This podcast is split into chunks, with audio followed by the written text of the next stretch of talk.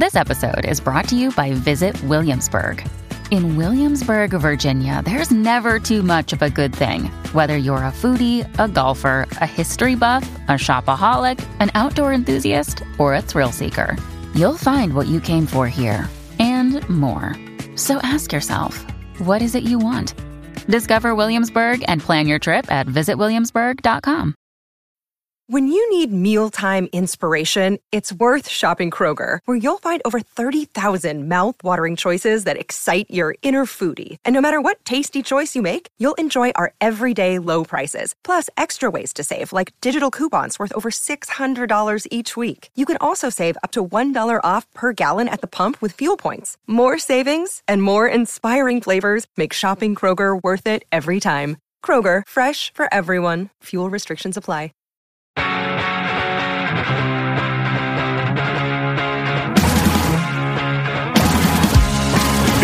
Bigfoot Collectors Club with Bryce and Michael. Mwah.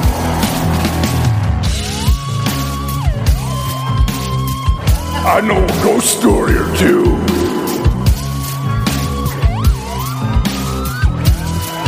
Let's do this.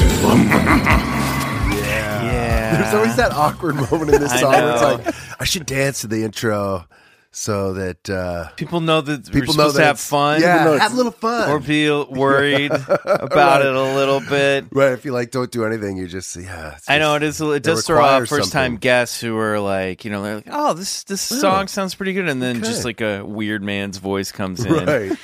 Oh boy, everybody, welcome back to another episode of Bigfoot Collectors Club, the show where we talk to amazing guests about their personal paranormal history and share stories of high strangeness. I'm your host, Michael McMillan. With me always is your other host, Bryce Johnson. and our super producer, Riley Bray. Um, today's guest is an actor comedian that I've worked with on a short film called The Arrival.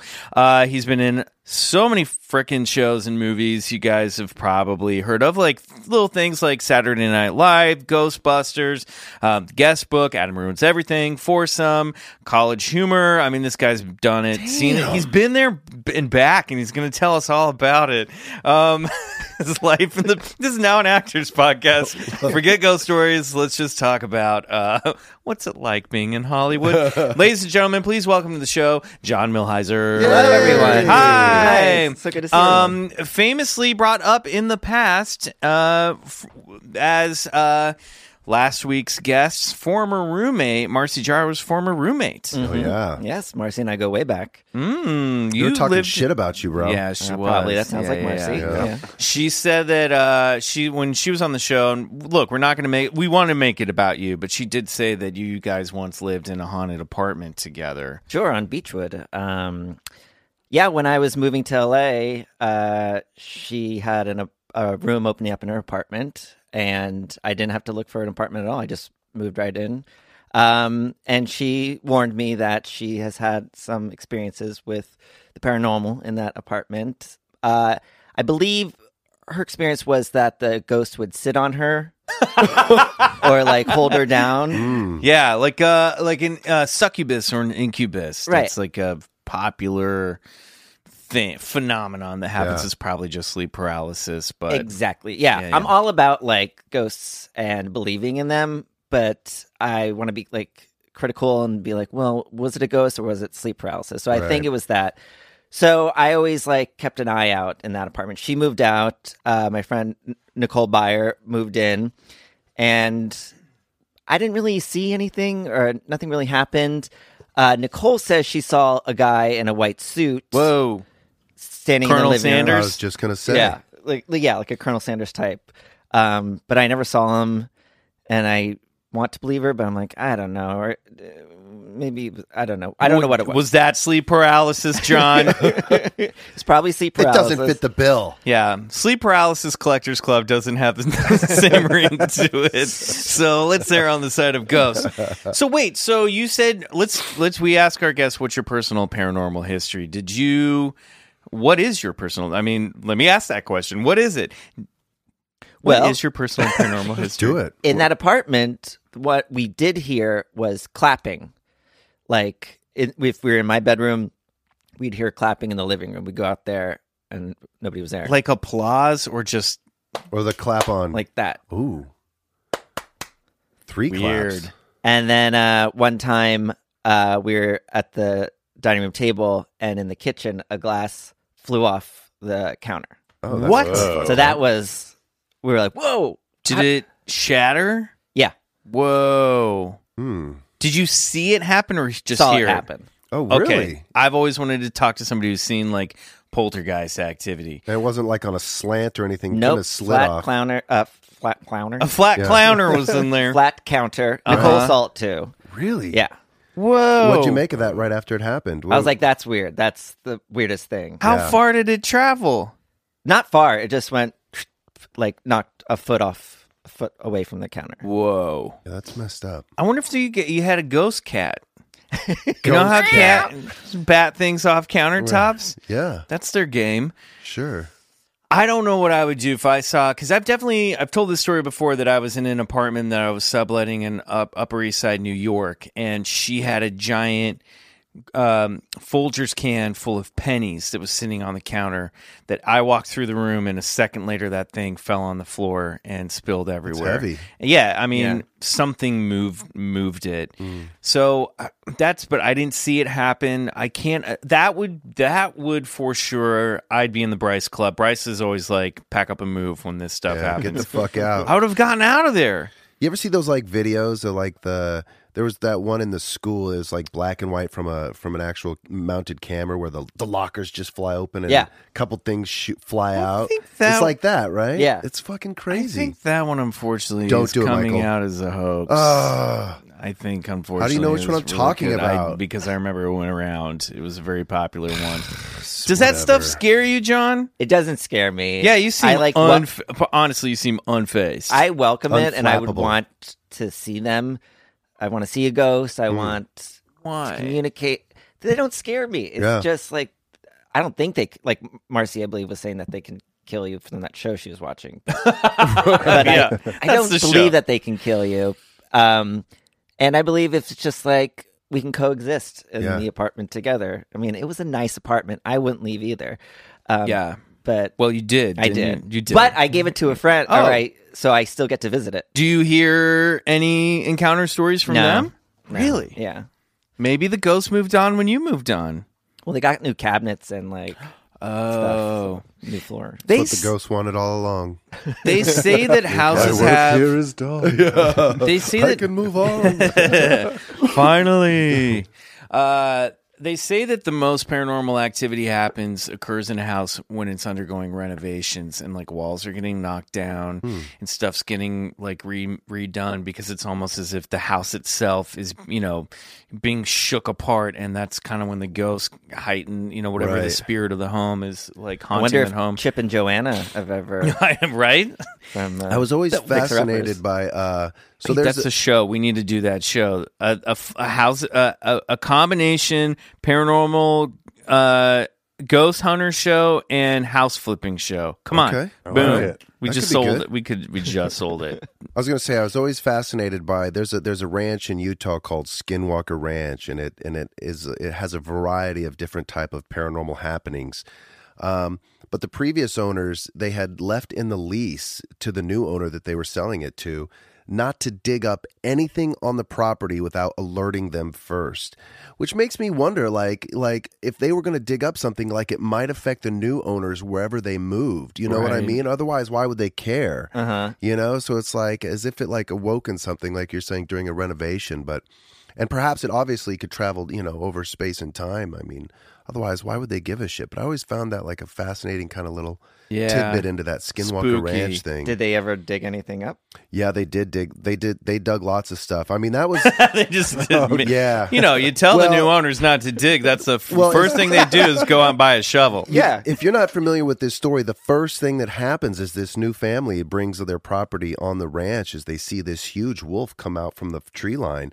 And uh, it seems docile enough because it's almost like sauntering like up to the. It's supposed to be like dire wolf size. Yeah, and they said they said almost to their shoulder height was the size of this wolf, and so much so that they reached out and they the they pet it, you know, the father, and uh, it wasn't then until uh, he you know he had he had he was a, a a farmer and he had prized cattle and they had he had he had these calves in this pen.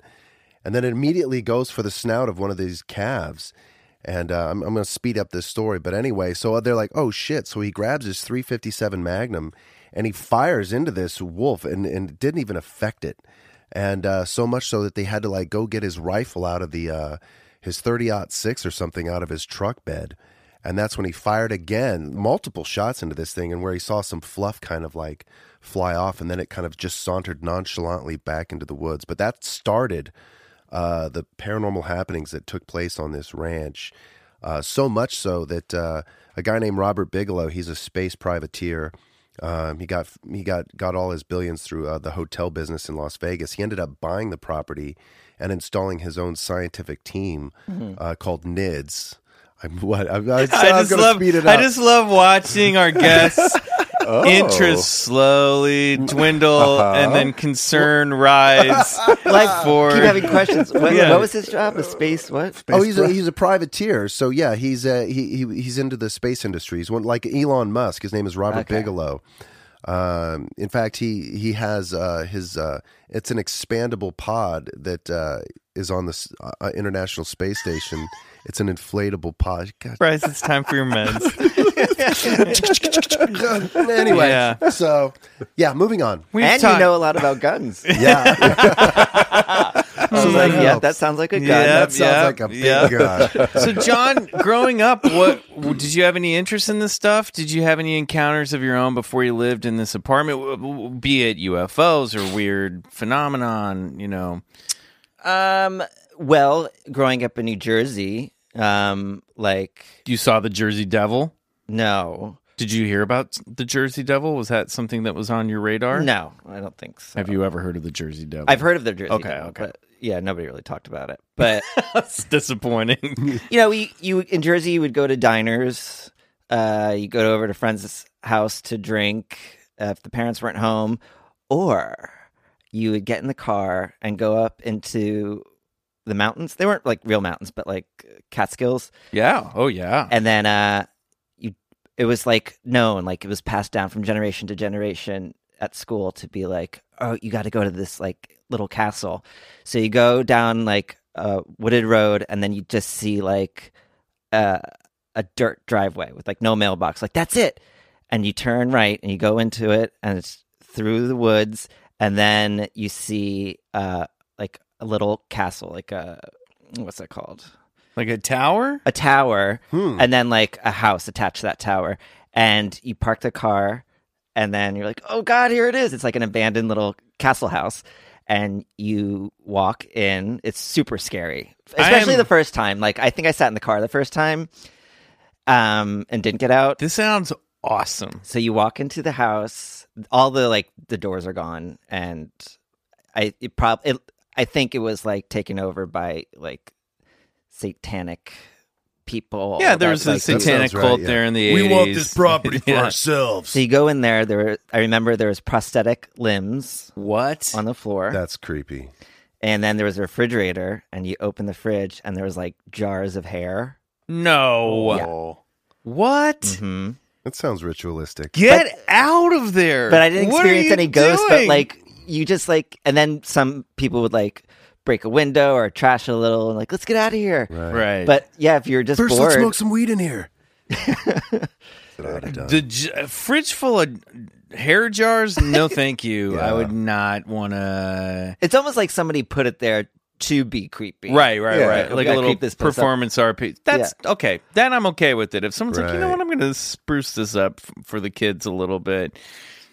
That is the don't know, that Catskills. you know, are pretty. I mean, that's they're like notoriously. There's so much folklore about how haunted they are and how much UFO activity actually Mhm. happens there. So, I like that you were running around there as a teenager. and it was Oh. pitch black. Like there was no Yeah. lights, so you only had your headlights. Hmm. Then it's just like, yeah, your headlights like illuminate the place, and you're like, oh my god, like That's a little. I yeah. don't know. Did you guys ever see that documentary Cropsy about the Staten Cropsy. Island like old I think it was like an old insane asylum out on Staten Island. There was like a kid killer out there that they called Cropsy, and like they thought there was like a ghost that was out in this old abandoned building.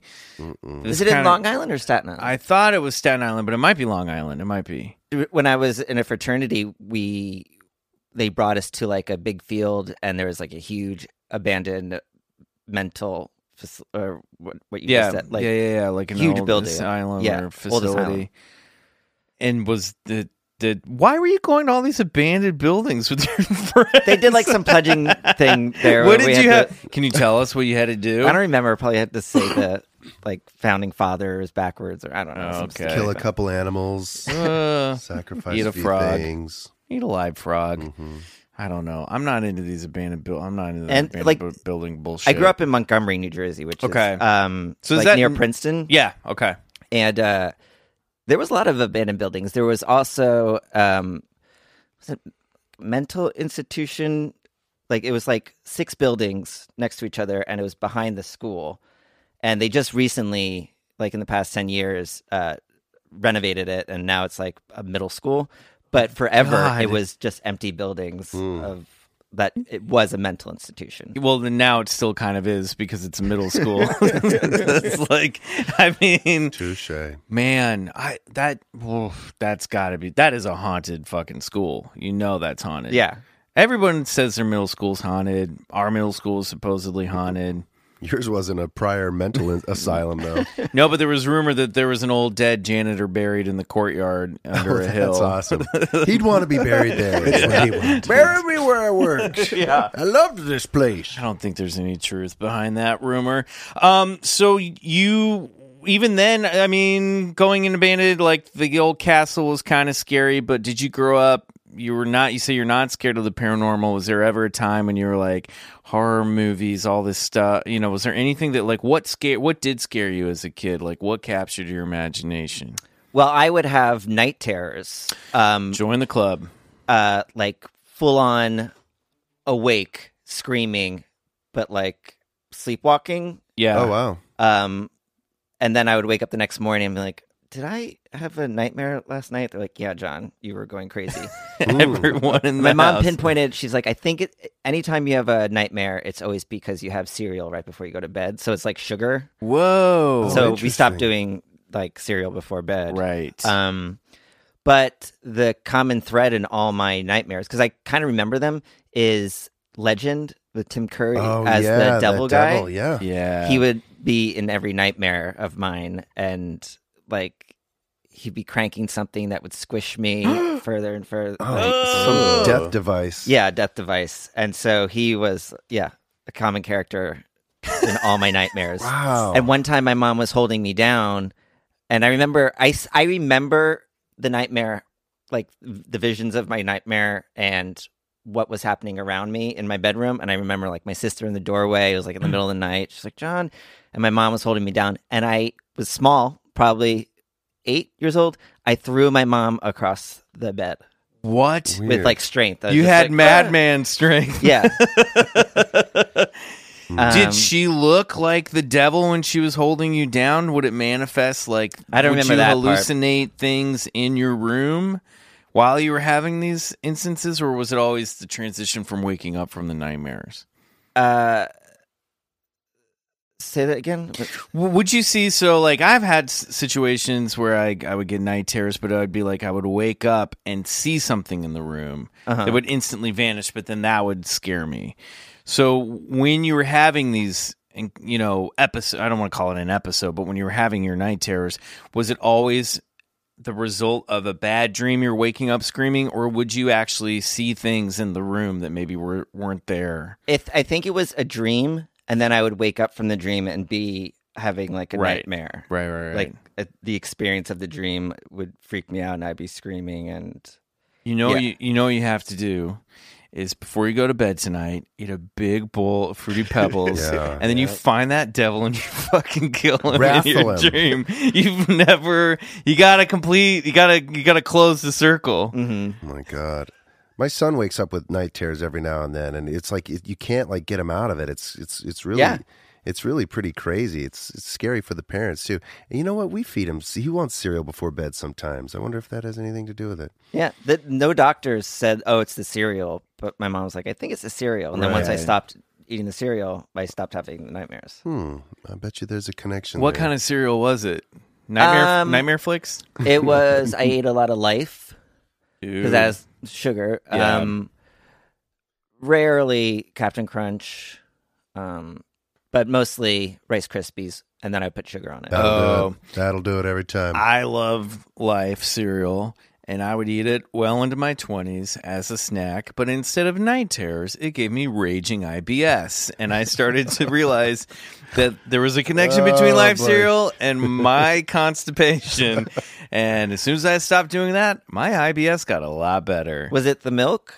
Uh, well, by that point, I wasn't even drinking milk. It was probably soy milk Mm-hmm. at that point, or almond milk or something. But yeah. I used to it. chug milk like oh, water. me too. Growing up as a kid, Like take the gallon and just drink right out of the gallon. Like I never drank water. I was just always drinking milk. oh my gosh. Yeah, I just picture you on the treadmill, just like oh, oof. Sports bottle of milk.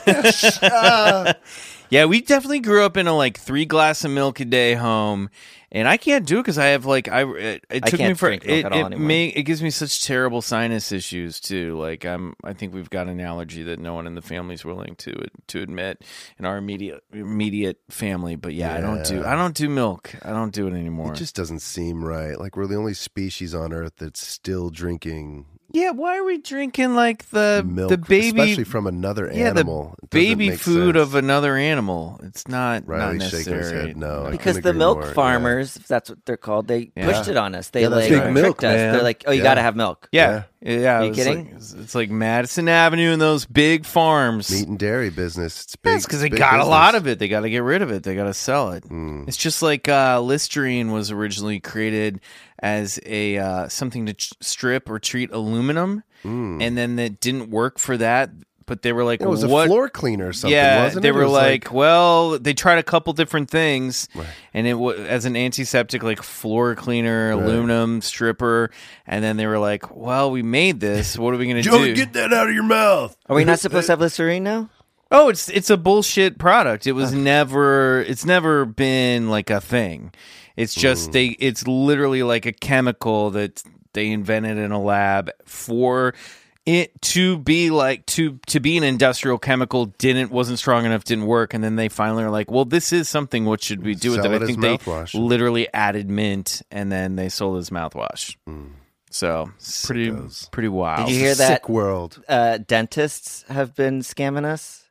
oh do tell Like you don't need to go to the dentist twice a year. You like cavities can heal themselves, and like it's just like, oh, you need to have this root canal. Uh, maybe you don't. You go get a second opinion. Like Right. it's just they've made it seem like you need to go to the dentist all the time. On a and regular. like yeah. Well, we're gonna put we're gonna add dentist to our enemy list just under Sean Penn. That's the new BCC enemy list. I have to go to the dentist this week. I haven't been in well over a year, and my teeth are pretty pretty good. But uh, but they do help get the plaque, you know, off your teeth. You want to? I have dentist horror stories. I used to have, well, as, as I'm told, I have soft enamel and deep grooves, but I used to get uh, cavities all the like time. That's sort a radio. That's DJ. like you- you- Russ Johnson So- with the soft, soft enamel enamels and and deep grooves. That's Next your- up on the track. That's your yours and uh, Riley's act, like Totally. musical act. But I remember, Soft so enamel. I Soft never enamel. Yeah, had your a, deep grooves. I too. never had a perfect checkup like when I was young. So I always so I fucking hated the dentist. Not only that is my dentist was a nightmare. Like so he he would I remember one time he'd be like, "Hey, do you want to you want to hold a mirror and see what I'm doing?" And I was like, "Yeah." No. And he kind of puts it in my hand and I couldn't turn it away. And all I remember seeing is just like blood and the drill and like and I'm just like watching the whole thing go down. and he's in Tooth full dust. clown Yeah, makeup. yeah, yeah, no. And he's like, yeah, right. and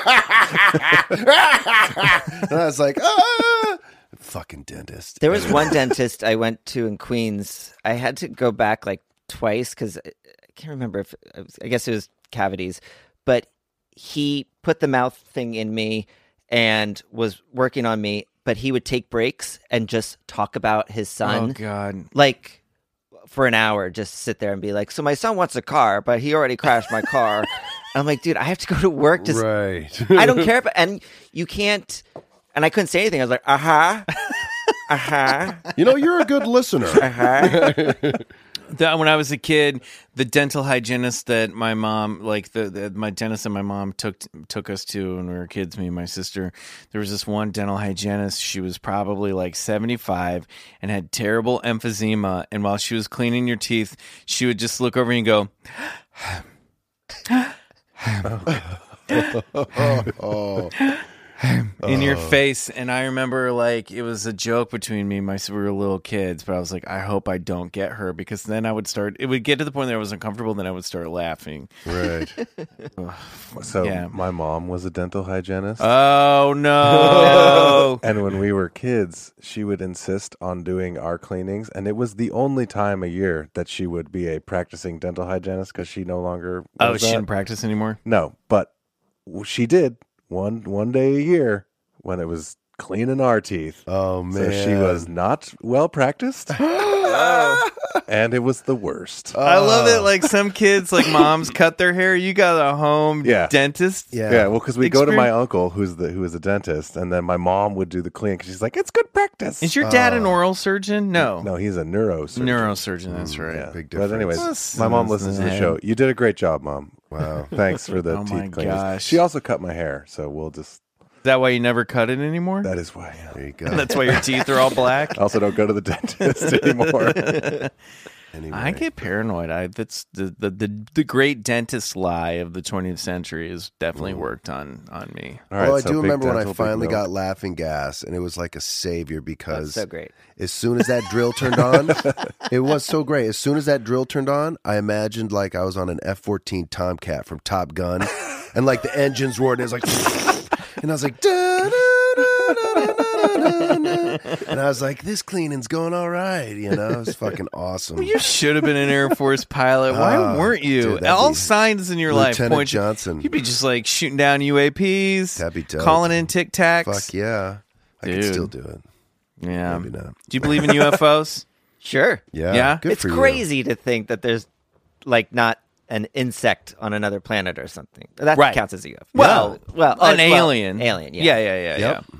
I mean, do you think the little insect? What if the little insects are getting in tiny ships and coming? We would never know. That'd what if adorable. insects are tiny little UFOs with tiny little people inside of them? Why and not, we just dude? think they're flies. A lot of UFO experiencers. Because uh, I know science has never studied a fly Yeah, I was like, before. I was Well, isn't it weird there. I was when like, it, it is "Ah." weird when you hit a fly, it doesn't phase it at all. It's like like it's so much smaller than me. Either that, or Yeah. you just have no upper body strength. But when you hit a fly, Yeah. like it No, should yeah, like yeah. explode or it should be knocked out. Right. But it's just like it continues If it flying. exploded, Yeah. I love the that'd idea be of so tiny awesome. explosions. That would be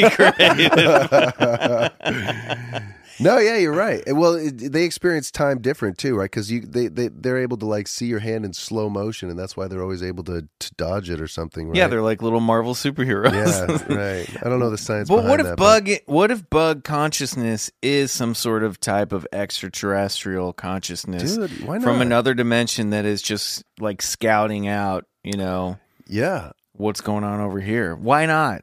you know, I these UFO experiences. Probably there's a lot whole, There's a whole section of aliens they call the bugs, and a lot of them are like praying mantises. And you know, there was a video on the dodo the other day. Have you ever seen the dodo? It's like uh, yeah, yeah, yeah. it's it a great up. it's Instagram uh, site where they always do like cute animal stories. But this dude found a praying mantis on his like tire.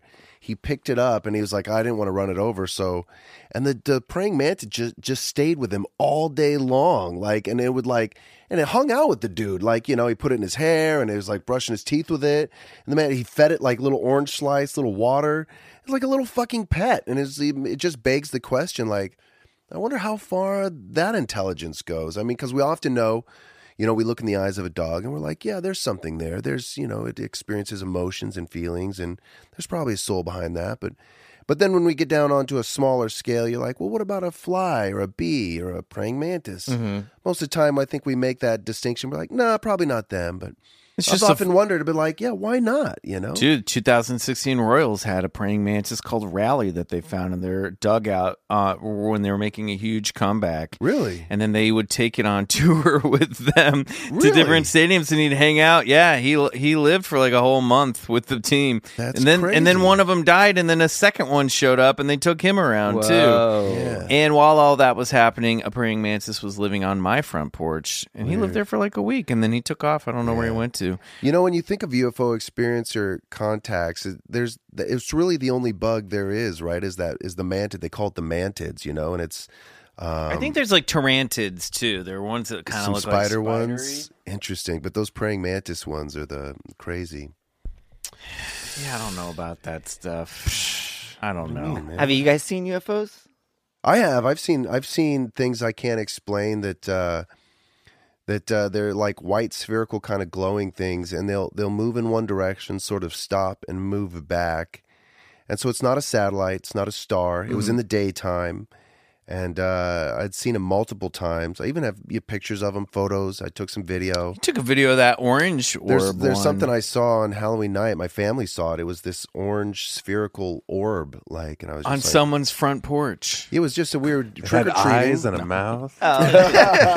no, it didn't. No. And there's uh, candy inside. it was crazy. But I, I took video of that. I actually have phone video of that. My whole family saw it. It was just sort of like like lazily like floating in the in the sky, only like 40, 40 feet ab- above us and just to the in front of us. And it was like I could not fucking make out what it was. It was very eerie. And even with the white spherical things, you always have this sense that that they know you're watching. That like they, you know what I mean. There's like an intelligent control behind it, and there's this sense that like it it it, it is observing you, observing it. It's, I mm-hmm. can't explain. It's very strange.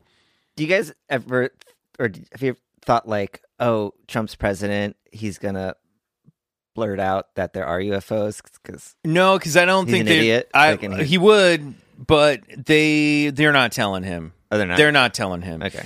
I think most presidents don't know because they're temporary. Um, unless there was a need to know, like unless like a UFO landed on the White House lawn, or they were like shooting down planes, and there was some sort of like thing, like unless it was like Independence Day.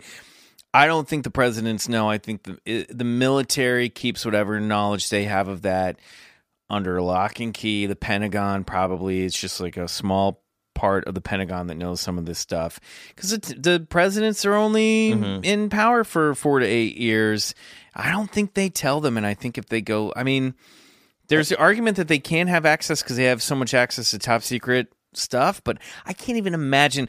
Trump can't imagine eh, life outside of his own brain. I can't imagine him at all being interested in the idea that there might be life on other planets at all.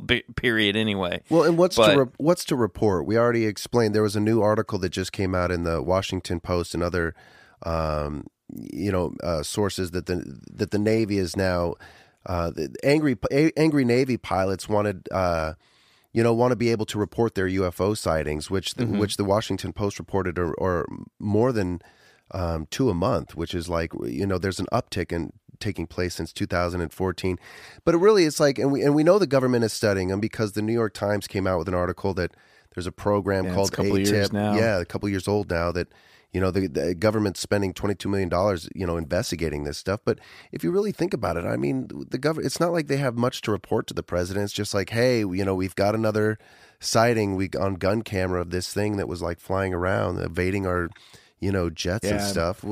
With I- I've always been under the, like the impression, like you know, what's to really do about it? You know, they, there's not much they can. Mm-hmm. Well, I think that's the whole reason why they don't admit it because there's no way of pr- they don't know what the thing is. They don't know how to protect. They don't know where it they comes don't, from. They don't They know how don't to know protect us is. from it. So they don't want to admit They that there might be it's something out there that they can't protect citizens Yeah. from. That would make them ir- irrelevant. Their whole point is of the military is to protect us. So. But the pilots are saying that they're they're, they're seeing more. Oh and more yeah, more and more. Yeah. Yeah. and they're getting real big. Like now, it's coming out. There was a on in April. There was a April twenty fourth. There was a uh, because this will air in a few weeks, but there was a whole story that we covered last week about the in the Washington Post and Politico about naval officers. They're like, we need to start being able to report these without being stigmatized and. Um, yeah, they're seeing stuff up there multiple times a month. They say the Navy At least, Navy yeah. encounters stuff that they they don't understand. It's a strange phenomenon, you know, and, and, and they don't move like normal craft. They don't they don't have exhaust or they don't, you know, and they're able to evade, you know, our fastest jets and you know they show up on radar, so they're getting multiple verification sources, you know, from the ground, from the air, um, and you know, yeah, nobody really has an idea what these things are, why they're here, you know, what they represent, or if there's anyone flying them, or it's a strange phenomenon. It goes back hundreds of years, if not thousands, and so. But yeah, there seems to Yeah, be. think this, about uh, that while you uh, eat your life cereal tonight, John. Yeah, it's a strange thing. What, was, Um, what was that town in? It was in Arizona where the like the spaceship. Oh, you mean Roswell, New Mexico, or Phoenix, Phoenix Arizona? Lights. The Phoenix oh, the Lights. Phoenix yeah. Lights. Yeah, That was they'd never explained that. that Yeah, crazy. no. No, a no, they said it was that. military Thousands flares, but even the governor, Yeah, state the- governor, later came out and said, "I saw a huge craft fly fly over the horizon." Yeah, that's some right. people reported a craft as large as a mile wide, a mile long. Yeah, and it wasn't just one craft. It was as we as we would later learn. We did a whole episode on the Phoenix Lights, but it was multiple craft. I, I think some witnesses called them like a parade of like you know giant v- boomerangs. giant boomerang shaped crafts. Um, what I found interesting about the Phoenix Lights s- story, which as as I was researching, it was not just that these things were like flying over, and that people could, you know, they would blot out the stars. These, you know, and, and they were really just kind of going over about hundred feet over people's houses. So it's not mm-hmm. like it was like way off in the distance. These were like these would people would be out in their front yard, and there's this thing. What I found most interesting about that, I guess, case that you could call it is, is that people kind of, when they were witnessing it, they would kind of like go off into some sort of, I don't want to call it a daze, but they would, like a lackadaisical kind of like response to it, That's almost just like, another way of saying days. yeah, right, right. But, it but literally has the They word weren't days freaking out in and it. screaming. they weren't freaking out and screaming, and, and a lot of the witnesses said it had some sort of kind of profound effect on their consciousness as it as it flew over. Like they they remember not equating it to sort of a spiritual reverie, but but, But it, kind they- of. yeah, but kind of. They couldn't Yeah. put their finger on like it was a paranormal. it was yeah it was a event. happening it was a it, yeah it was almost associated with like a this just this feeling that it left them with you know what i mean of a profound sense of like a, a deeper mystery of what was out there. And strange very yeah, strange. if I saw a black giant boomerang flying over my house, I'd probably feel the same way. yeah right.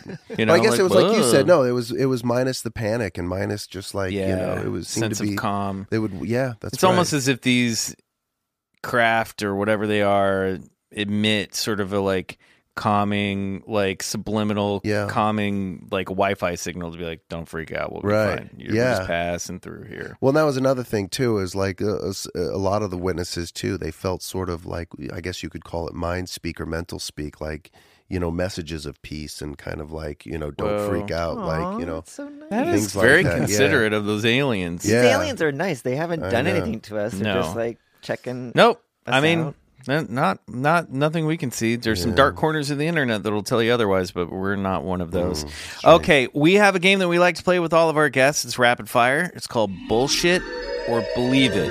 So I'm going to go down a list. If you believe in it, you say believe it. If you doubt it or don't buy it, you say bullshit. If you're somewhere in between, just you know, use some inflection the best you can. Okay. And we'll come back if there's anything we want to go back, circle back to. On your mark, get set, ghosts. Believe it. UFOs, Believe it. Bigfoot, Bullshit. angels, Bu- bullshit. gnomes, Bullshit. fairies, Bullshit. unicorns, Bullshit. Loch Ness monster, Huh? Believe it. little gray. You're doing really good at this game so far. Uh, little gray aliens, Believe it. Dogman, Dogman. Bu- bullshit. Parallel universes, I'm gonna believe it. uh, shapeshifters, believe it. mermaids, Bullshit. heaven, B- believe it. There's yeah. There's some. I don't know. It's okay, we'll not, put it. We'll put a star next to that one. Come back. Hell, Believe it. dragons, Bullshit. Yeti, Believe it. Wait, what's a yeti? That's the abominable snowman. It's like a snow Bigfoot um in the Himalayas. bullshit. Okay. Uh, elves. You should have left that alone, Michael. Uh, bullshit. ESP. Believe it. Chupacabra. Chupacabra. Is that like a uh, bullshit? Demons. Believe it. Atlantis. Believe it. Life on other planets. Believe it. World peace.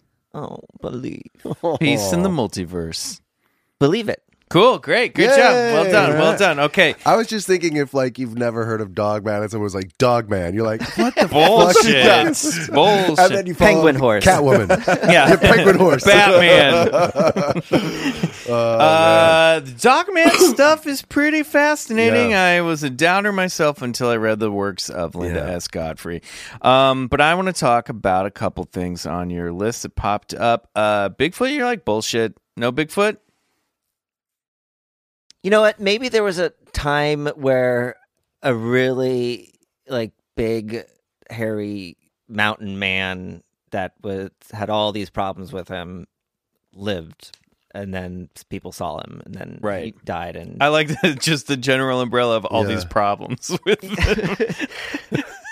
I, he, He had I some think at one point in time he maybe ex- there was a man that existed, Well, but it's know- not like an ongoing like Bigfoot has been living for. Before the vernacular of Bigfoot Right. sort of came out, that's how usually it was reported in, in, wild in man. newspapers and stuff. And it was a wild man in the well, woods. you what know? would you think if, like, maybe what we're calling Bigfoot are just a, a very a race of a very dwindling population of a cavemen? bipedal, like like a primate, like um, like a type of somewhere in between a gorilla or a gigantopithecus. It's a long ago extinct, um, you know, not ancestor because because we didn't descend directly from him, but um, you know, what if it, you know, I think Cliff Barackman said on that recent interview that we just po or the po- that we posted a couple weeks ago that there might be up to like maybe around 75 spread across North America. So it's been attributed as like one thing, but I don't know. What what what if what if a case could be made for that better than what I'm arguing? Would you, you know? I I I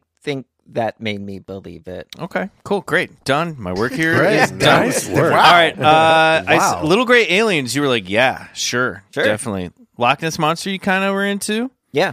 Cool. Why Loch Ness monster? A lot of people say bullshit on that one.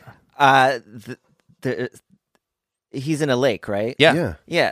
There's like we don't know what's down there. There's like a deep dark cave. Maybe he was like dormant for a very long time. And yeah, I think Godzilla rules. I like that. Yeah, sure. Yeah, yeah. Okay, Sure. cool. Um, you said demons believe. You were very. I heavy. love uh par- the paranormal movies. Oh, all right. Ugh, I love paranormal them. activity. Yeah, I love Got them. Um, and I do think I don't have like a story personally about demons, but I do. But there's malevolent spirits in the Yeah. world. Did you grow up religious in a religious household at all? We went to church. Uh-huh. Like uh, my mom and my mom and dad. My mom's Presbyterian. My dad's Catholic. That's the same. Same here. so my sister and brother were Catholic, and then Oh. my sister and me were Presbyterian. Oh, weird. Like, how do you do this, honey? My Well, let's dad- split the kids. My That's dad, exactly what they my dad just didn't go to church. He was pretty lapsed Catholic, so like we had to go to church with my mom, and then we bailed as soon as possible. Right. So hmm. we would go to the Presbyterian church one week and then the Catholic church the next week. And then when they would go up at the Catholic church for communion, my sister and I would Hang s- back. Hang back. Yeah. That's wild. That's a trip. Yeah. Wow. Did your dad go? So he attended church as well. Like, okay, Like my mom was in the choir. uh, my mom was too. That's yeah, really And funny. now she's doing bells. Are you guys Oh. brothers? We might be brothers. this explains Wait a My room was a down the hall. Mine was too. Wait a minute. You're that kid screaming in my house all the time. So, what was the hesitation about? Uh, what are your thoughts on heaven and hell?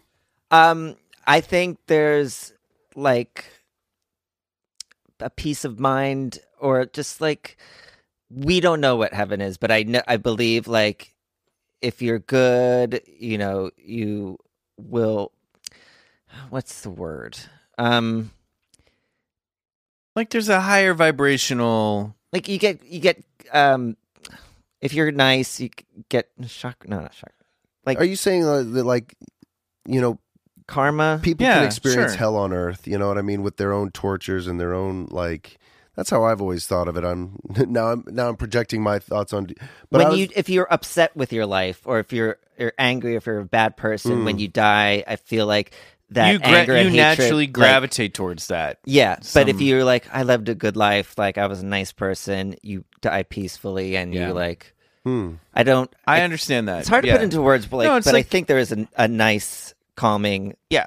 place Yeah, you, it's just like you can you're tuned into that frequency. You're working towards that. You're hoping when you pass, you head into a higher dimensional plane of whatever the next life is, instead of getting kind of trapped in the lower dimensional with all the other angry and you know sad a lot of the people. uh and a lot of the new near death experience Nude? kind of the new death experience in the near death experience catalog um, what they find is that like people who kind of hold on to uh, either relationships or sort of their of their life back here on earth they they have sort of a negative uh, um, transition into that like whatever space they're moving into you know? It's a lot more kind of like um, it's not as easy as the, we're the we're the ones that experience of just like a complete letting go.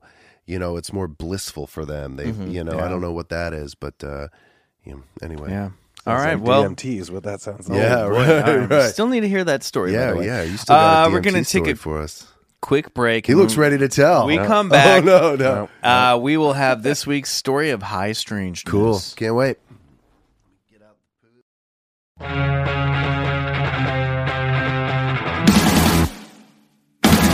All right, awesome. Well, I think you'll like this one, uh, Riley, especially because uh, it's about a whole band that gets abducted, Oh, sick. and it's got, and I think you'll like it, Mike, because it's got teenagers and probably doobie. I like stories of horny Yeah, teenagers yeah, horny fighting a monster. teenagers. Yep, A exactly. lake, a good lake monster, or wood monster, So- swamp bog creature. This is the abduction experience of Steve Boucher.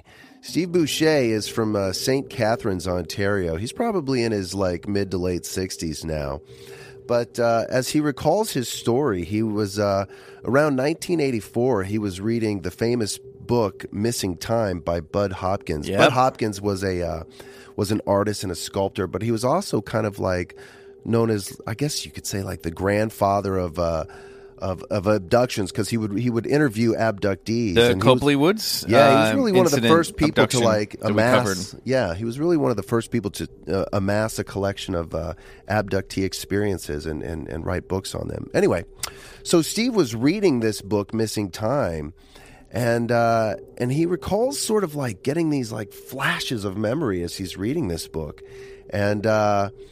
And at the end of the book, it says, you know, if you feel that you've had any incidents, incidents, please write. You know, and Bud Hopkins leaves his address or whatever.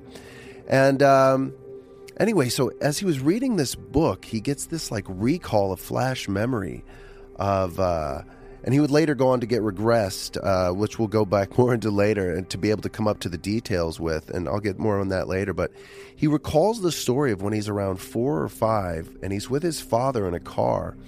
And as they're driving in um, in St. Catharines, Ontario, his his father sees this sort of white light, um, saucer shaped light, over the tree line, and uh, and so much so that it actually zooms ahead of them, and the next thing you know, it's on the middle of the road in front of them, um, and he recalls. Uh, and his father's like, you know, the, the, the craft lands and they both see these like couple beings come out of the craft. And his father's kind of panicked, you know. He says, and he tells his kid, you know, he tells Steve, like, You're gonna die. he's like, you're we're gonna both die. gonna die We're now." both gonna die. Don't panic. No, he says, he says, uh, stay down, stay low, is what he tells him, you know. And the two beings are standing there and they're just looking at them, you know. And he said, as he recalled as a kid, you know, he can't help but kind of pop over the car seat to get a good look. Um, so his dad's like, stay down, stay low. He gets out of the car, the dad, and he walks over to the uh, to the two beings, and and then Steve says he remembers kind of being able to hear the the the telepathic messaging going on between his father and these two beings. One of the beings said to his father, "You seem concerned about the child," and uh, they he says, "Would you like one of my crew members to to take him back to the car?" Uh, oh yeah, because he he basically uh, he said that he, as a kid, you know, he, he he can get away with it. So he he he actually leaves the car too, and he goes out behind his father. You know, he goes Mm-hmm. up behind his father. And then that's when the being was like, "You seem concerned about your child being here." And he's like, "Would you like our crew member to take him back?" What did the, car? beings look like? Were they like classic alien grays? Well, he has another uh, experience that I'll get into. But yes, he describes them just so you can visualize them. Um, but as the classic kind of smaller entities, larger heads, black almond shaped oval eyes. Okay. Um, and so one of the beings takes him back to the car, um, walks walks Steve back to the car, and the being sits in the driver's seat. And as the other and his father and the other being are still talking, I am the daddy now. yeah.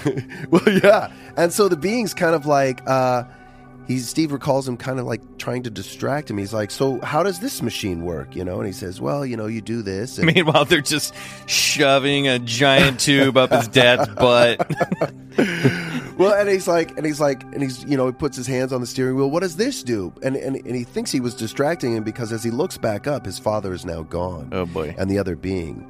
Um, and so, uh, I love that he's just babysitting this kid. Yeah, right. So now he, he he felt that he was really being kind of babysat by this uh, this creature, and then uh, and then so the beings like you know the then the father and the other being come out back out of the craft, and the other guy's like uh, like, son, daddy, dad has a dad has a new secret lover. and uh, We're not going to tell mom about. and the being in the car was like, "Well, I have to go." And you know, Steve said he was kind of like enjoying this company, you know, as strange as it was, and he was like, "Oh, okay." He's like, and he could feel the leader beckon him. He's like, "No, I have to go." And so they get back into the into this like white lighted spaceship, and they and they fly off, you know.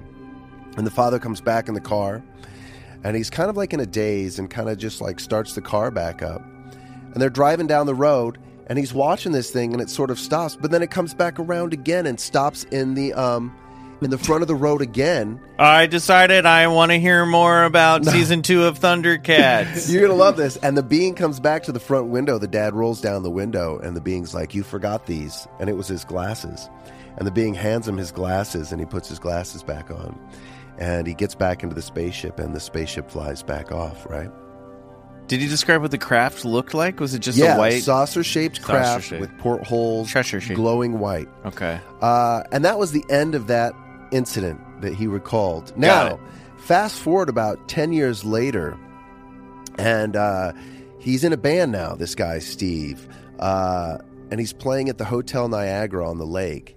And It's as, called the Outer Space Babysitter. yeah. And, uh, and so as soon as he's done, you know, um, his band get back in the van. You know, they're putting their equipment away, and they see this hitchhiker with long hair and jeans, right? And he's like, they're like, oh, okay. And he's like, he asks for a ride. And they're like, yeah, sure. Which way are you guys going? And he's like, oh, we're going back to St. Ontario. And he's like, yeah, that's where I'm going. Can I get a ride? And they're like, yeah, sure, no problem. It's just a gray So they let the- alien they let in like a mullet wig. totally. So they let the dude in, right? And um, and he, they're like, yeah. So you know, sit back in there with the equipment, and uh, it's it's so it's four guys and a girl. It's uh, he called them. He I think he gave them pseudonyms just because he di- didn't want to reveal their identity, but he called them Tom, who was on guitar, Sam on drums up front. They were driving, and then himself, Steve, and Calvin, the bass player. And Anne Marie, who was a girl, she was a friend of the I drummer figured that out from the name. and of course this hitchhiker.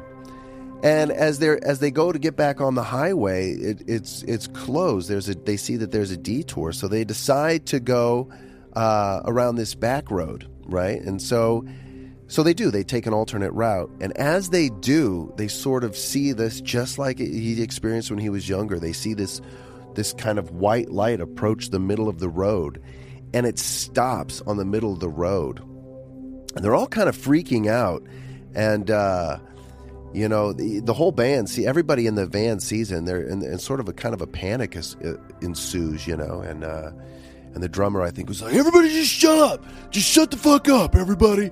You know let's just stay still. Maybe they'll just go away and leave us alone right? Sounds like a drummer. totally.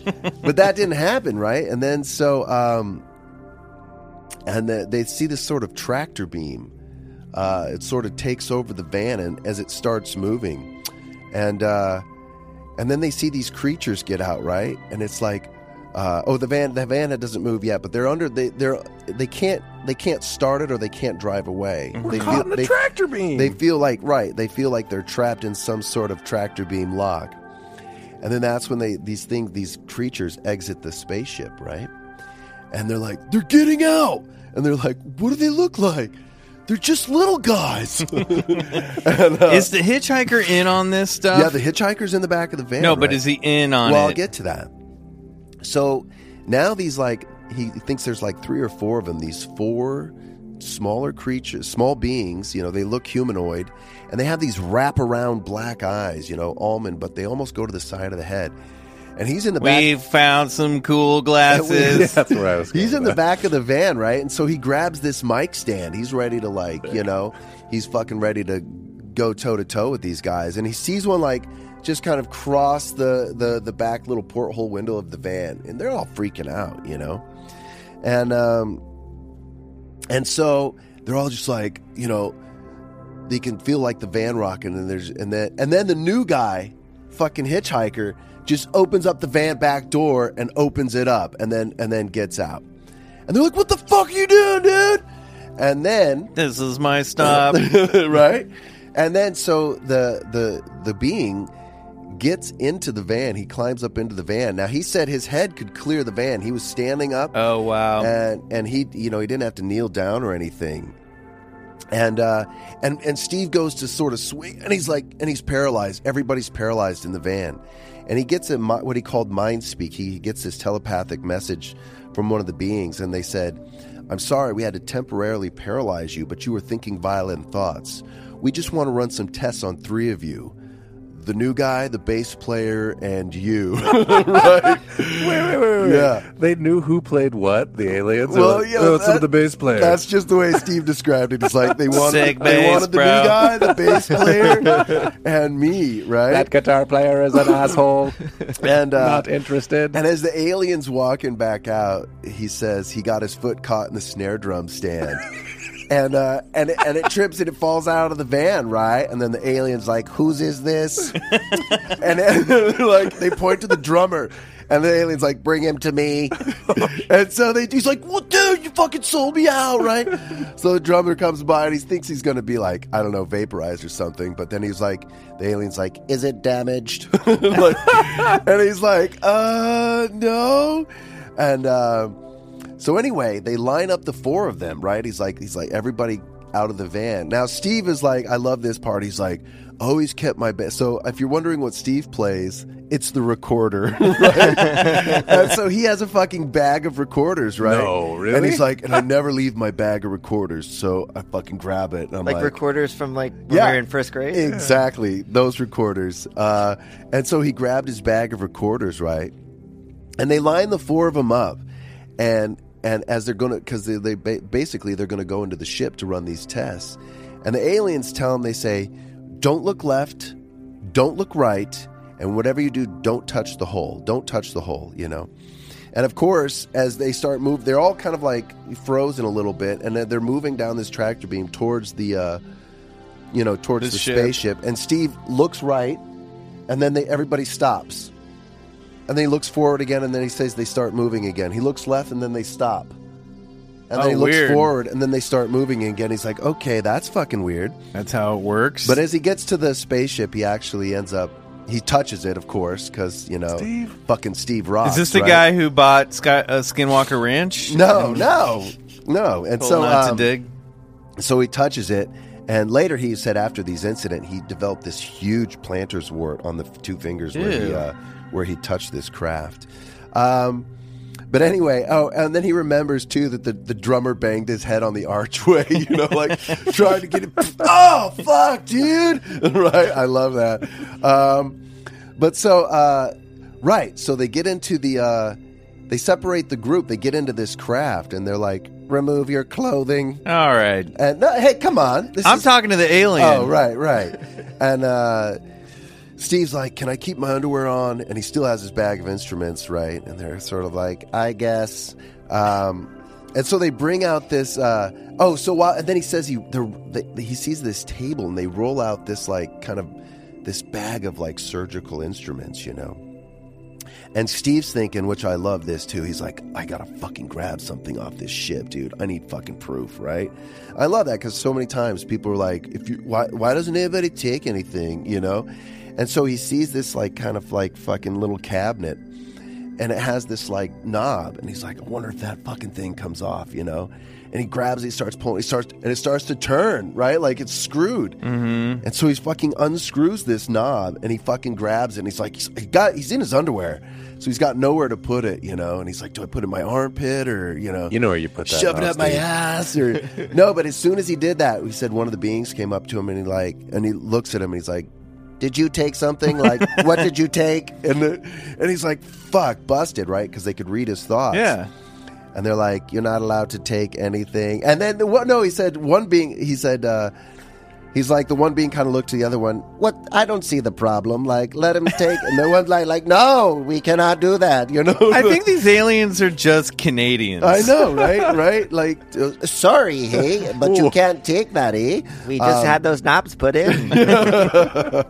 So, um, so they run this kind of like he called it like this like old, like kind of cell phone. It looked like a cell phone, but they ran it by his arm, and and he could see all his muscular Whoa. tissue and his veins, Yeah. and his and his skeleton stuff. And this was this weird. was forty years ago.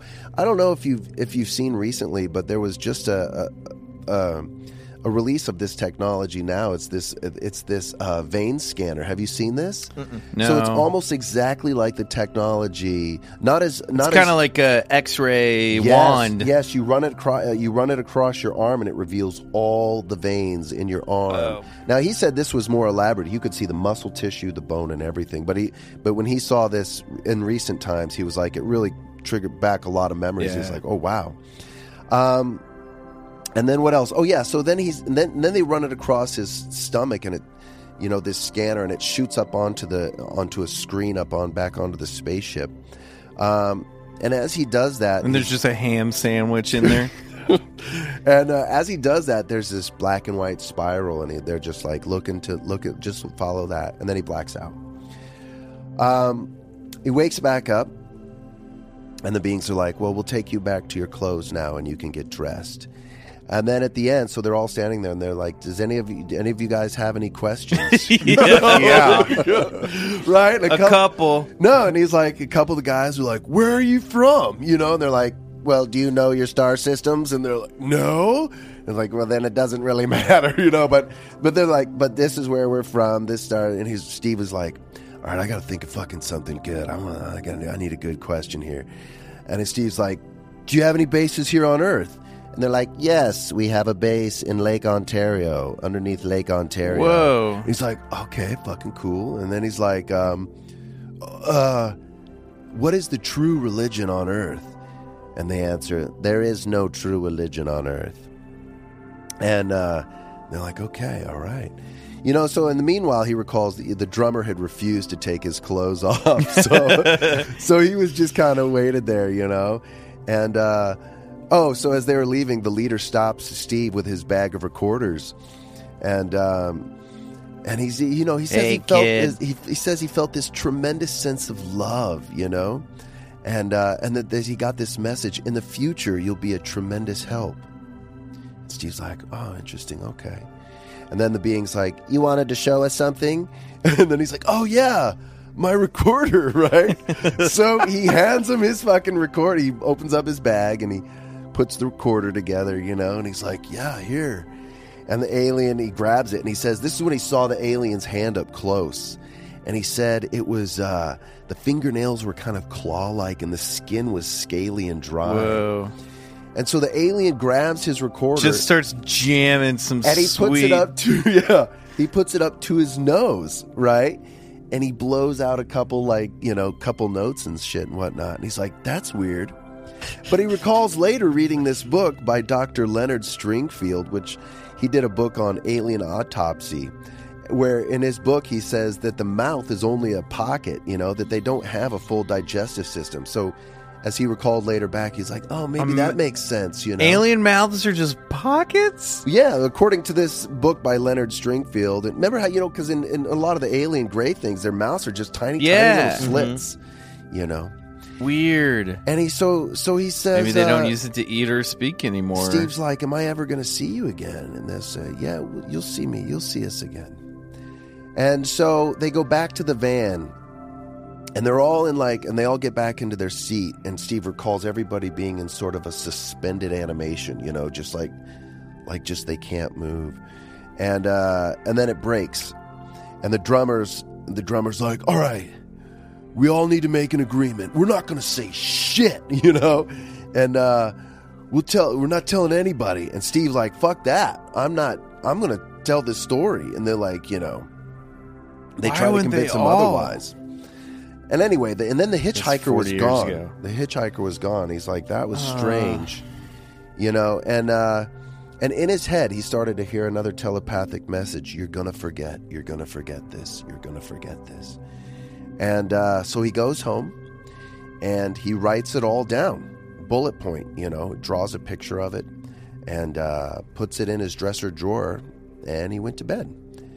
And uh, he would wake up to to go and he grabbed it and he said at that fucking note that he took all those points on, it was gone No way. gone.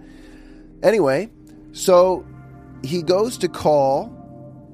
He finds himself getting a phone call from none other than the author, Bud Hopkins.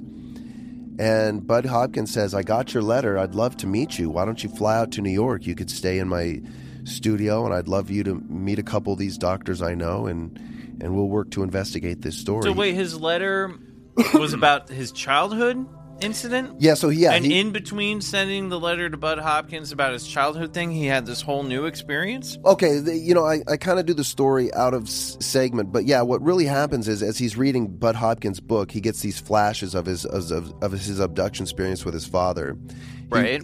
which he remembers, I think, pretty clearly. He writes to Bud, and he remembers pieces of this. I'll call it the van incident. And so he writes to Bud Hopkins. Bud Hopkins calls him on the phone, says, "I've read, got your letter. I'd love for you to come out, you know, and meet with a couple doctors."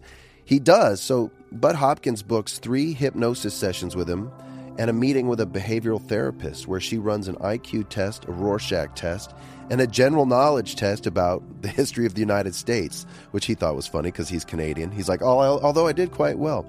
Um, anyway, so uh, Bud Hopkins attended the the third hypnotic regression session, and uh, and that's where a lot of the details sort of came out. Like you know, all the things just flooded back to him, all the memories of of his bandmates, and all the the, the kind of creepy and details about the experience.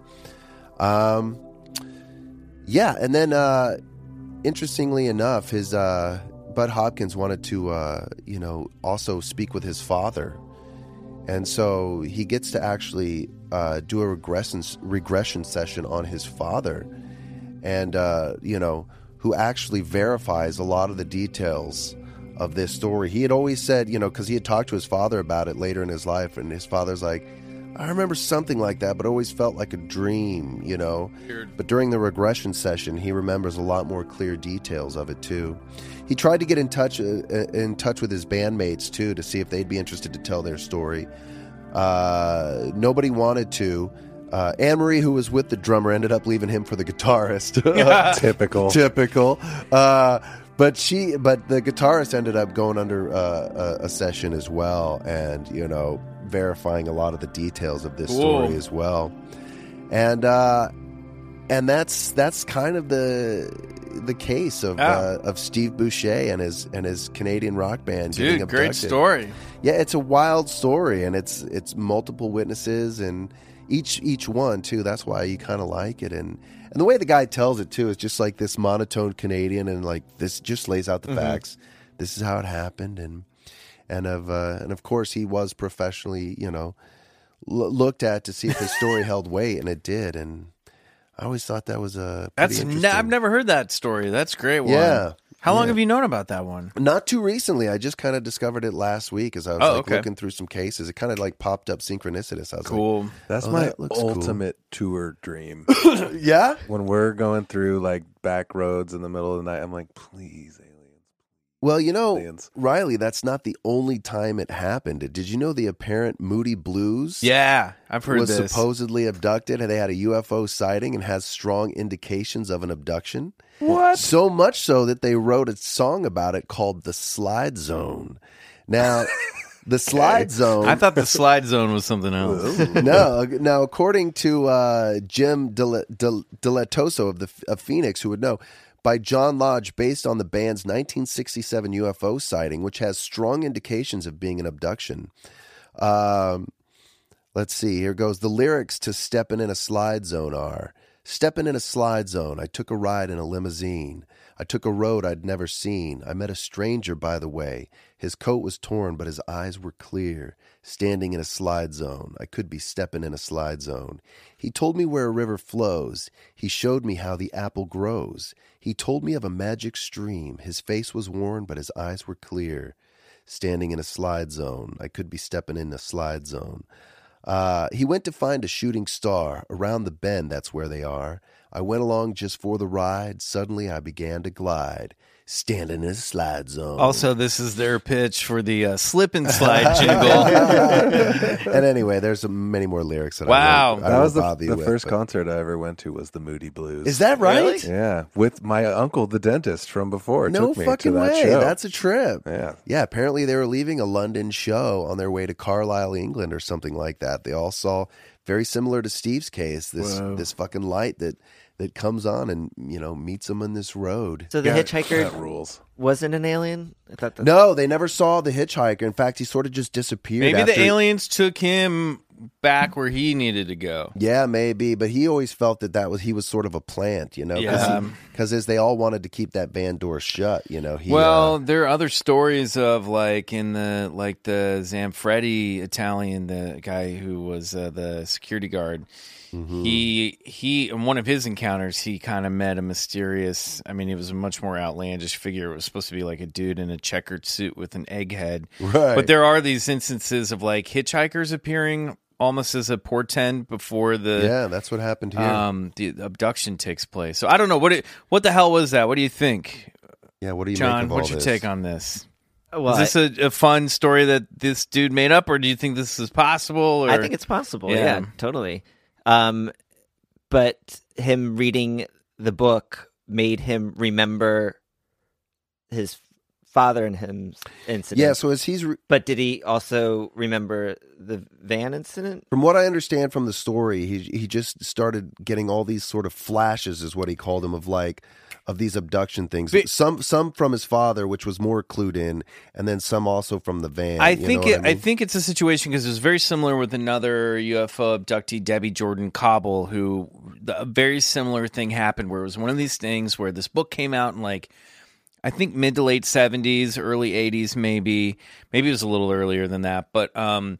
She recalls p- checking it out from the library, and as she's reading, just kind of be like, "I'm into sci-fi and weird stuff, so I'm into the paranormal and Mm-hmm. UFOs." She she realized that this book, Missing Time, started probably for one of the first times ever in a book, you know, and certainly talked about this phenomena of like missing hours associated with strange lights. And it, for her, as she was reading it, she also went, wait.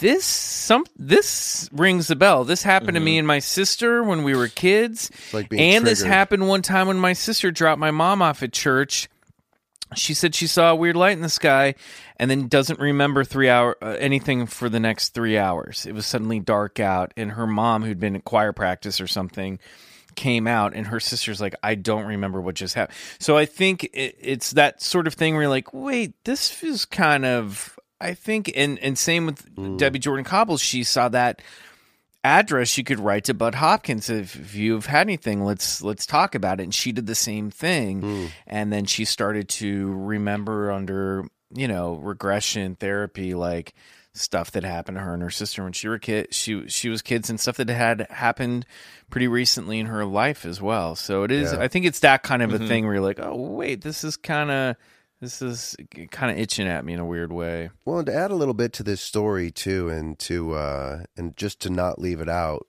because it is part of his experiences. is uh, later in his life after he was regressed and the, those experiences sort of stopped. He had these vivid. He kept asking the question, "Why me? Why me? Why this happen to me?" Not just once, but multiple times. You know, he said he got this vivid dream of of standing on this high, uh, like the moon. He thinks it was the moon or something with this being, this sort of angelic, almost to look like the gray being. You know, and he's like, "Okay, it's time to go down to earth." And he's like, "I don't want to." Go to earth i hear so many bad things happen there you know? Um, and he's like and the, the being was like well go talk to this one guy. He just got back you know? And I'm, I'm really kind of summing up but he says oh okay. And so he does and he's like so i heard you just got back from earth. And he's like what's it like there? And the guy's like well it's you know it's good and it's bad. And he's like well that doesn't answer my question. Let me put it like this. Would you go back? And the guy was like actually I have to go back because I didn't finish my mission. And then he's like, oh shit.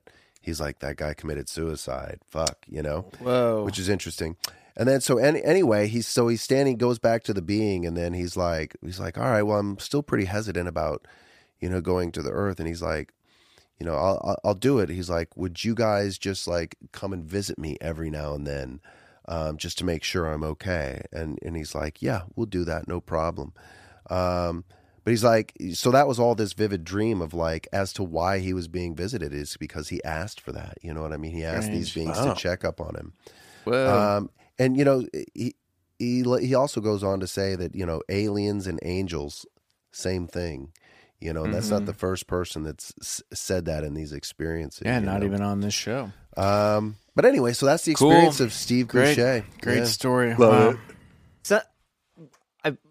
Thought of this while you were telling the story, like and like remembering things that you didn't know you had in your head. Mhm. It kind of makes me think about deja vu a little. Like Yeah, I have no idea what that is, Yeah. but that deja vu just proves to me that there is a plan or there's something Right. or parallel universe or just something. It's like, oh, I've seen all this happen before. Right, right, And- right, right. Yeah, I don't know if it connects, but it's almost like just- reassuring reassuring in a way. It can creep you out, or you can be like, or maybe I've seen yeah, this before. a preordained Yeah. plan that you've had a glimpse of, or Mhm. yeah, it's That's weird that you brought that up because I was having really intense deja vu while he was telling that story. No way. Really? Is right? Totally was. There, did you do another episode about a band? No, Oh I don't think so, Wow. man. Dude. But you, your first Weird. concert was the Moody Blues, Which is also crazy. Did you hitchhike That's with them, by the awesome. way? Who are you? Wait a minute. Uh, John, thank you so much for being on the Thank you so show. much It's for been a having me. pleasure. Yeah, man, what a uh, where can people find you on social media or follow John you? Milhiser on Graham and Twitter. And, Great. Yeah. Anything you want to plug coming up? Any projects or anything? Uh, Liza on Demand. Let's um, you'll be on that. I Okay. don't know when that comes out, but Okay. yeah. Great. Awesome. And Greener Grass. Greener Grass, Jocelyn I Dawn's movie. We're going to get them on the show sometime soon as well. That'll be awesome. All right, guys. Cool. Well, I think that concludes another episode of Bigfoot Collectors Club. Don't forget that we will be uh, out at the Contact in the Desert convention, alien convention, June 1st. That's a Saturday afternoon. We'll be doing a live show, our very first live show. We have an awesome guest. It's going to be a nice surprise. We might announce it a little bit closer to the date. Um, but uh, yeah, we're gonna get into it and all sorts of juicy Yeah. topics. Get your tickets now. stuff. Come Yeah. down and see us. contactinthedesert.com and please come see us come come enjoy the show we we, we really want an audience to come to this thing so please come Yeah. uh, all right guys thank you so much uh, bryce thank you riley thank you uh, until next week I wonder if we could take them out. I don't know what the rules are. Can we take them out with the Moody Blues song "Slide Zone"? No, we definitely can't. Okay, do that. Google We it. don't have the rights. do, do here's, it what you, yourself. here's what you do. Yeah. Put that song on. okay we'll give you a it out. second and okay got it queued it up you back all right All right, and, And go we're out. get regret god damn it go get regressed. there you go